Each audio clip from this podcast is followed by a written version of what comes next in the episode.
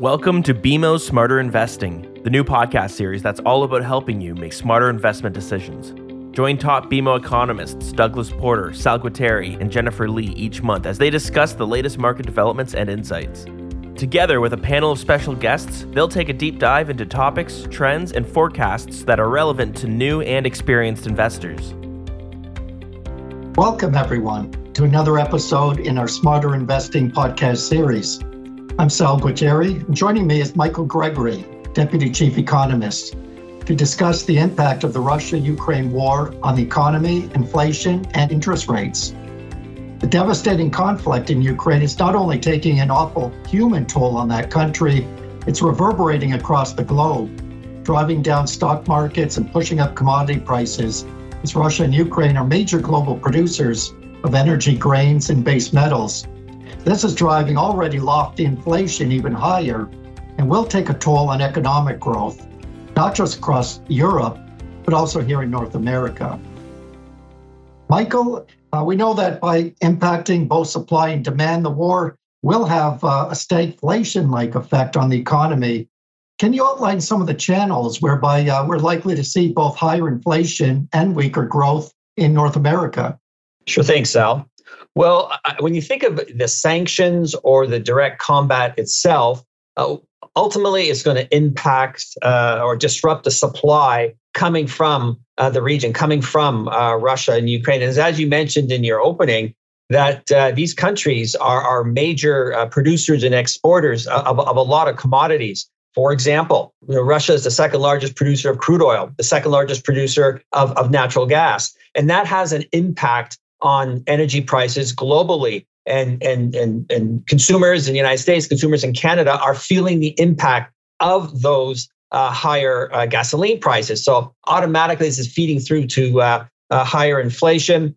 Uh, as, as you mentioned before, uh, Russia is a major producer of base metals and precious metals. Take a little bit longer for that to factor into higher inflation uh, uh, uh, as these items uh, get get uh, embedded into various uh, production. But also on the food side, Ukraine is known as the breadbasket of Europe, and and there's a big question mark as to whether or not they're even going to be planting crops this year because of the war. So that has put a lot of upward pressure on global food prices, and we're seeing that here at home in terms of the impact on things like wheat, for example. And that's going to factor into higher food costs uh, here at home. So it, it's this higher inflation uh, uh, that, that, coming through these commodity prices. That's the problem. But, but, but it's also a hit to growth in the sense that now we've got this higher inflation that's an erosion of purchasing power, particularly on the energy side.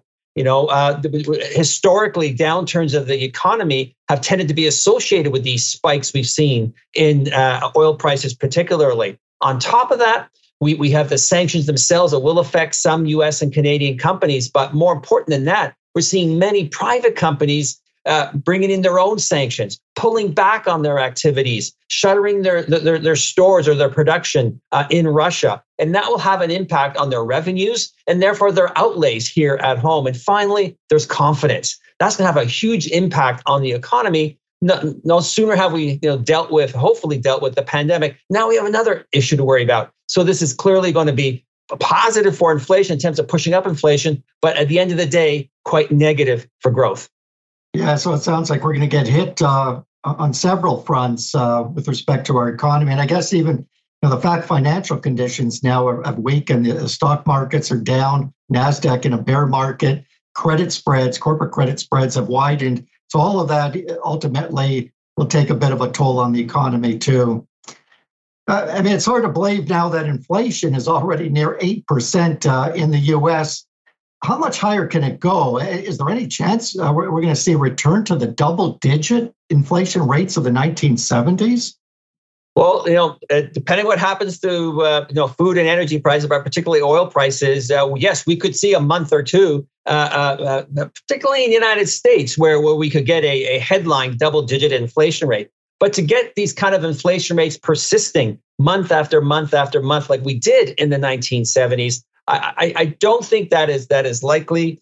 for the simple reason is that we've learned a thing or two on how to manage monetary policy from those days. one of the reasons why inflation got out of hand in the 1970s, although it was generated by the same factors, supply shock, uh, food shock, very much similar to what we have today, is the fact back then central banks didn't think they could raise interest rates very fast. They were worried about growth. But now we know that central banks are, are very quickly, you know, uh, stepping up, sounding very hawkish. The Bank of Canada has already raised rates on Wednesday. The, the, the Fed's going to be uh, raising rates as well. Uh, um, and, and so uh, they're acting much more preemptively. They're actually acting much more quickly. And as a result, they're, they're going to probably dampen demand a lot sooner than what was the case in the 1970s, which will contribute to uh, along with the purchasing power uh, uh, sort of being eroded, also affecting demand to, to really cool off the economy a lot more quickly than was the case in the 1970s. So I don't think we're headed to that double digit pace.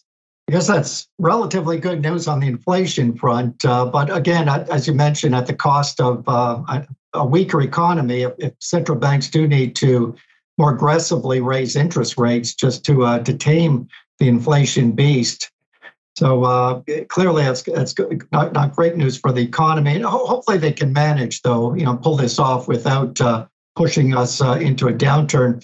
Now, Canada's uh, economy. I mean, it, we're largely a commodity producer and exporter as well. So there is that that, that benefit from these higher uh, resource prices. Um, in fact, uh, you know, we're probably likely to outperform the U.S. economy this year. Would you say that's correct? I, would say yes, that we will probably uh, outperform the US this year, but Canada is not getting off of this scot free. Now, this run up we've seen in commodity prices, which is clearly a benefit for, for uh, uh, government's coffers. Uh, uh, for some some companies engaged in the industry, their revenues are going to really be boosted. But uh, something is not happening that tends to happen when we get these big surges in commodities. The Canadian dollar is not appreciating uh, uh, the way it would have done in other cycles, which means consumers are feeling the full impact of these higher commodity prices. And therefore, you know, we're going to get a, a, bit of a pullback or at least uh, some dampener on, on real consumer spending because of that. So it's going to offset some of that uh, benefit the Canadian economy would have normally have gotten when we've had this boom in commodity prices. And why is not the Canadian dollar not sort of impacting by this? Well, one of the key reasons is that people are very concerned about the global economy. Risk is on the rise. And the reason why we're getting higher oil prices, for example, now is not because the economy is booming, eh, which is normally you would expect to see the Canadian dollar appreciate, is because people are concerned about supply. People are nervous. People are scared. And they'd rather, quite frankly, hold US dollars rather than Canadian dollars. And that's why the currency has, has not been appreciating. And it's going to take some of the uh, uh, uh, support for the Canadian economy coming from higher commodity prices uh, away uh, from the consumer sector, particularly. Yeah, so basically for Canada, then our, our consumers are still going to face that drain of purchasing power from the, the higher gasoline prices, higher food costs, anything we import, simply because Canadian dollar is not uh, strengthening as it normally does when commodity prices, especially oil, go up. So uh, a bit of a, a, tough break for our economy. But I, I, presume Canada will, will clearly, and probably the US, outperform uh, Europe, um, given Europe's uh, much larger trade ties with Russia uh, and dependence on, on Russian uh, energy. Uh, I, I, presume it will get hit much harder than North America. Would you say that's correct? I, think that's uh, that's definitely the case. Uh, we're seeing that in terms of even energy prices, uh, such as natural gas prices in Europe, uh, have, have risen much higher or faster than they have in, in in the rest of the world, and and that is going to be a hit for for Europeans again because they're so reliant on on Russian energy. Now, they, there is some offsets though. This is not just all bad news in the sense from a growth perspective. It's it's you know a major issue from a trade perspective, a major issue from a, a energy dependence uh, perspective. But sort of unlike say the Fed or the Bank of Canada has started to raise interest rates, it, it, the, the, even though the ECB has been sounding a little more hawkish than they have of late, it doesn't even look like they'll be prepared to be raising rates till you know well into the fourth quarter of this year. And by that time, both the Bank of Canada and the Fed will have several interest rate increases probably already under their belt. So from that perspective, we do think that uh, you know uh, uh, they'll still get the benefit of, of that support uh, from monetary policy, where it's starting to be taken away, the punch bowl taken away in North America. It's still being serving the punch in Europe. That that will be a slight offset. The other offset is the fact that governments, you know, faced with this massive waves of uh, uh, uh, people leaving Ukraine, uh, you know, are, are, you know are getting all that extra spending that's going to happen in their local economies. Governments are you know, spending on support programs for some of these uh, uh, for these refugees, and that provides a little extra lift for the economy. I mean, for bad reasons, obviously, but but nevertheless, that's a bit of an offset to the the energy hit. So so Europe is going to do worse, but not as uh, badly as you otherwise would think. So Europe basically will be uh, partly insulated by the fact that uh, governments and central banks will kind of keep the policy taps running a bit longer than here in, in North America. So providing a bit of a cushion to their uh, economic hit uh, from, from this war. Um, I know our department has uh, downgraded uh, the forecast for both the US and, and, and, Canadian economies this year by about half a percentage point, just to reflect all the negative effects you talked about from the war. Uh, but we're still growing at, a, a, I believe, a pretty pretty um, positive rate. Uh, three and a half percent growth uh, expected for Canada this year. Three percent growth for the U.S. So still running above normal. Now, you know, there's a lot of talk though about uh, a recession, and, and, people are starting to get a bit concerned about an economic downturn. What, what are you monitoring as, as far as signs that we could be headed for deeper trouble than just uh, a slowdown? Uh, great, great question, Sal. Now, you know, obviously the mechanism by which you know uh, the inflation risk will really start to rise if we really start to see consumer spending, consumers beginning to to make those very hard choices, having to pay higher prices for some things, and therefore taking away or, or re-diverting their, their budgets away from that. So if we start to see real consumer spending really start to weaken off, start to slow. It's a sign that inflation is eroding purchasing power enough that that the you know it's going to pull down uh, economic activity. So that's that's the key thing I'm looking for. The other thing is how central banks will be reacting. I, I expect them to sound very hawkish, but the question is, are they going to be raising interest rates very rapidly? Uh, if I start to see those rates go up, I would start to get, I mean, rapidly, I would start to get a little bit nervous too that, that this may end a way in which many other business cycles have ended in the past with central banks tightening just a little bit too much. So the first thing I'll be looking at is that real consumer spending. Is inflation starting to erode purchasing power enough? The second thing will be the central banks. You know, how are they reacting? And ultimately, you know, I'll be uh, you know looking over my shoulder to what's happening on the confidence level because at the end of the day, higher food, higher energy prices is the stuff that really makes consumers nervous. And in both Canada and United States, consumers are, are the big driver of economic growth. Yeah, good point. Uh, I guess it doesn't make us more optimistic that uh, one of the U.S. Co- consumer confidence gauges, uh, University of Michigan, is actually down to a decade low. Now, thankfully, um, the conference boards measure, which seems to put a little more weight on labor markets, is still holding up there, in fact, above normal levels. But you're right. Let's keep our eyes on uh, consumer confidence, consumer spending, and, and as you mentioned, uh, central bank uh, rate increases. And I guess you know that other, I guess, pretty good leading indicator of an economic downturn, the slope of the yield curve. Because if central banks do need to raise short-term rates too much, we would see uh, the yield curve invert, and that's a pretty uh, pretty good sign, um, at least historically, that the economy is headed for uh, for trouble. So it looks like um, I mean, central banks are caught between that proverbial rock and a hard place, uh, being forced to tighten policy in a climate of downside risks to growth, but upside risks to inflation when, when the latter is already far above their target. How do you see the Fed and the Bank of Canada stick handling through this tricky period of uncertainty and, and risk. There's no doubt this is a tricky period, and I think what we will see is is is a, a kind of a, a two-stage tightening cycle. Uh, the first thing I think both central banks are going to do is is try to remove the stimulus. Interest rates are very low, uh, uh, still at emergency low levels, still you know adding to the inflation uh, fires uh, as we speak. And therefore take the accommodation away, uh, and which means bringing interest rates up in pretty short order to their neutral levels. You know, the Fed says that's roughly the two to three percent range for the Fed funds rate, uh, and and the Bank of Canada's own study suggests between one and three quarters and two and three quarters. So move interest rates quickly to that level, uh, perhaps uh, very quickly at the outset, uh, when we do expect that we will get you know multiple moves, meeting after meeting by both central banks. Then you can maybe slow things down a little bit, but once you get to that level, then you know take a breather you know, just see where things are headed, or maybe move rates up a little quickly, then take a breather, just to take a lay of the land. So in other words, you know, continue to stick to this this this tightening bias, but do so a little bit cautiously. Yeah, uh, and, and firstly get to that neutral level, and then if inflation is still a problem, then the, the bank has a, uh, and the Fed have a very tough decision to make. Do I push rates above their neutral level so they become onerous? So they actually meaningfully start to slow the economy down and potentially increasing the risk of recession.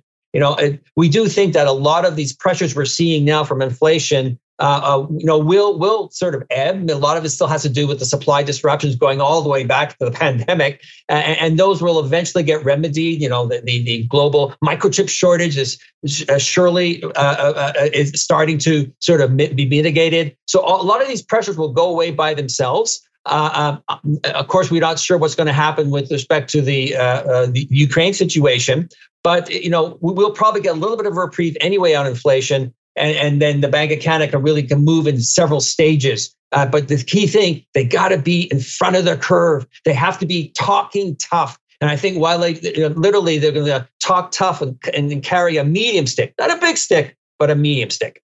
Yeah, I like the way you describe uh, that two-stage process um, or thinking for central banks. I mean, the first stage, just getting rates back or closer to neutral, normal levels, is is, uh, you know, basically they could just be on autopilot. They do need to address inflation, and at the very least, they have to raise interest rates, you know, up to that neutral level, close to two percent, maybe a little higher in uh, two percent Canada, a little higher in the U.S. But then there's that second stage, the really tricky part. Do they go above neutral to really tackle or clamp down on inflation and drive it back down perhaps more, more quickly to the 2% target? And that's where things would really get uh, pretty pretty difficult. And, obviously, that's where we would start to run the risk of, of a deeper economic uh, downturn.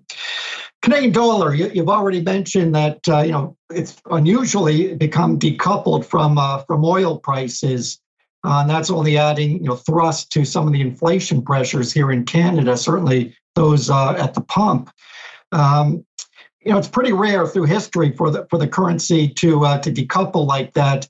What, what, do you what do you suspect is really holding back the Canadian dollar, and what is your outlook for for the loonie, uh, say over the next year? Well, I, I think as I, as I alluded to before, I think a lot of it has to do with the perception of risk. Uh, it's definitely, as the traders would call it, risk off. Uh, there's nervousness in the stock market, and uh, there's nervousness in, in, in commodity markets. And, and in that kind of environment, people uh, and investors, they tend to move to the so-called, you know, safe havens or, or, or the most liquid markets. And that tends a lot to be, you know, the US dollar and, and, and for example, US treasuries. Uh, uh, but, uh, you know, so, so, so we're thinking that if we're going to see the Canadian dollar kind of move uh, meaningfully stronger uh, beyond its current range, uh, we're going to have to see some of that uh, worry in the global economy move from you know DEFCON four to DEFCON three or something like that. There has to be a, a little bit of you know. Obviously, I, I think the, the the the situation in Ukraine is going to have to remedy itself or at least stabilize.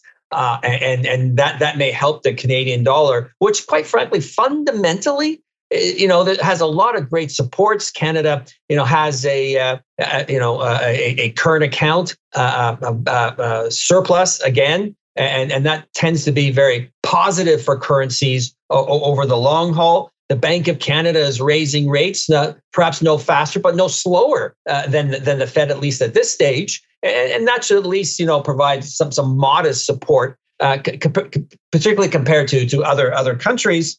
And, and so I do think that we will probably see the Canadian dollar you know, over the course of the next year, trade to the stronger side of its recent range. It may not really break out of, of that range, I doubt we're going to see you know anything close to 80 cents anytime soon uh, us uh, but i think you know we can get something solidly around 79 or so uh, by the end of the year. I think that, that that is very doable in this environment. And i guess the canadian dollars you know, actually performed not bad against pretty well every other currency except the us dollar so you're right it's, it's basically a safe haven um, uh, push on the greenback that's kind of keeping our currency down but as you mentioned, the, the outlook is probably still somewhat favorable once we get by this period of, of uncertainty. Well, thanks, Michael, for uh, the insightful comments. Uh, I guess one overriding message is that uh, the outlook for the economy, inflation, interest rates, and, and the Canadian dollar will be driven by developments uh, in Eastern Europe. Uh, so investors do need to uh, monitor the situation very closely. Thanks everyone for joining us and take care.